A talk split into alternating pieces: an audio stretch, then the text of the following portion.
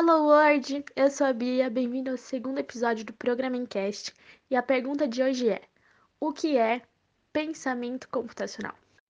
Bom, vou começar falando que pensamento computacional não necessariamente é algo ligado à programação ou a computadores e você com certeza deveria buscar desenvolver o seu. Mas espera aí que a gente vai ver o porquê. Vamos começar com a definição, né?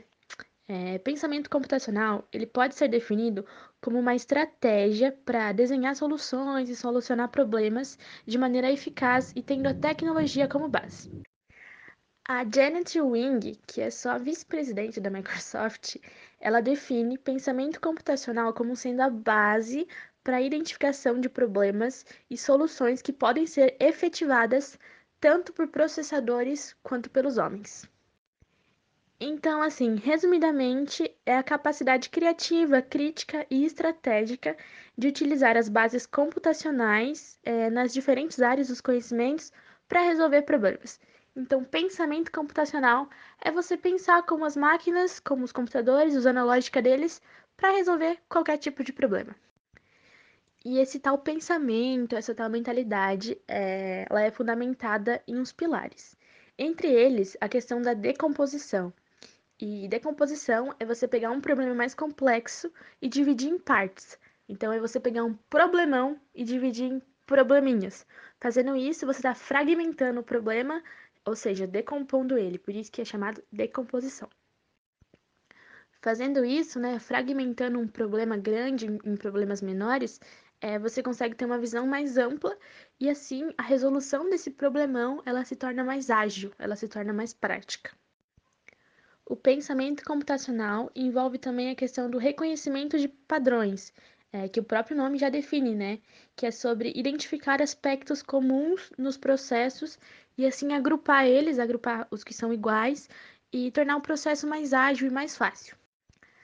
Além disso, outro pilar muito importante é a abstração, ou seja, a capacidade de analisar elementos que têm relevância e separar eles daqueles que podem ser deixados de lado então é sobre aquilo de, ah, é, vamos focar no que é importante, é, vamos dar prioridade, vamos abstrair aquilo que é importante. Então isso é puramente capacidade de abstração, priorizar o que tem mais relevância naquele momento, o que pode ser solucionado naquele momento, é, o que é mais importante naquele momento. E por fim, os algoritmos e a lógica de programação, que juntos é, reúnem os pilares já citados e envolvem a criação de um grupo de regras para a solução de problemas. Então, nós já separamos o que é mais importante, nós já dividimos em problemas menores, agora vamos estabelecer regras de como tudo isso vai ser resolvido. É um pensamento lógico fundamentado em estruturas algorítmicas que facilitam a resolução de um problema.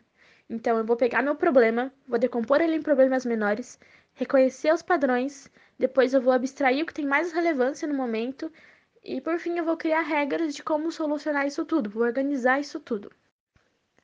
Basicamente, a ideia do pensamento computacional é reformular os problemas que aparentam ser de difíceis resoluções, né?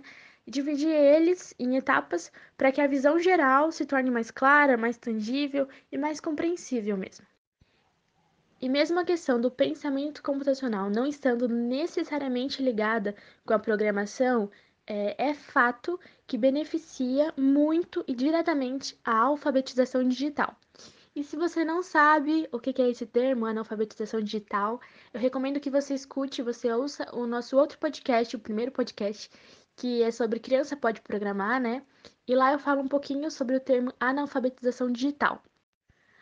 Mas voltando, é porque uma pessoa que desenvolve tal pensamento, com toda certeza ela vai programar muito bem e, consequentemente, ela será melhor digitalmente alfabetizada. É, inclusive, no universo da programação, programar significa criar soluções, resolver problemas, seja através de jogos, de aplicativos, de softwares, mas é essencialmente sobre solucionar problemas. E o termo pensamento computacional já vem sendo algo mais atual, as escolas já estão buscando desenvolver. Inclusive, é, existem várias menções do termo no texto da BNCC, que é a Base Nacional Comum Curricular. E o conceito por lá é associado à matemática como estratégia para traduzir situações problemas da língua materna para outros formatos que podem ser entendidos por sistemas digitais. Então a gente vê que é um termo, que é algo que vem cada vez mais sendo exigido e será cada dia mais valorizado. Então foi isso. Esse foi o nosso segundo episódio do Programa Cast. Eu quero agradecer você por ter ouvido, por ter ficado até aqui. É, dizer para você também que seguir a gente lá no Instagram, é, acompanhar a gente no YouTube, porque tem muito conteúdo por lá. E foi isso. Até a próxima. Um beijo.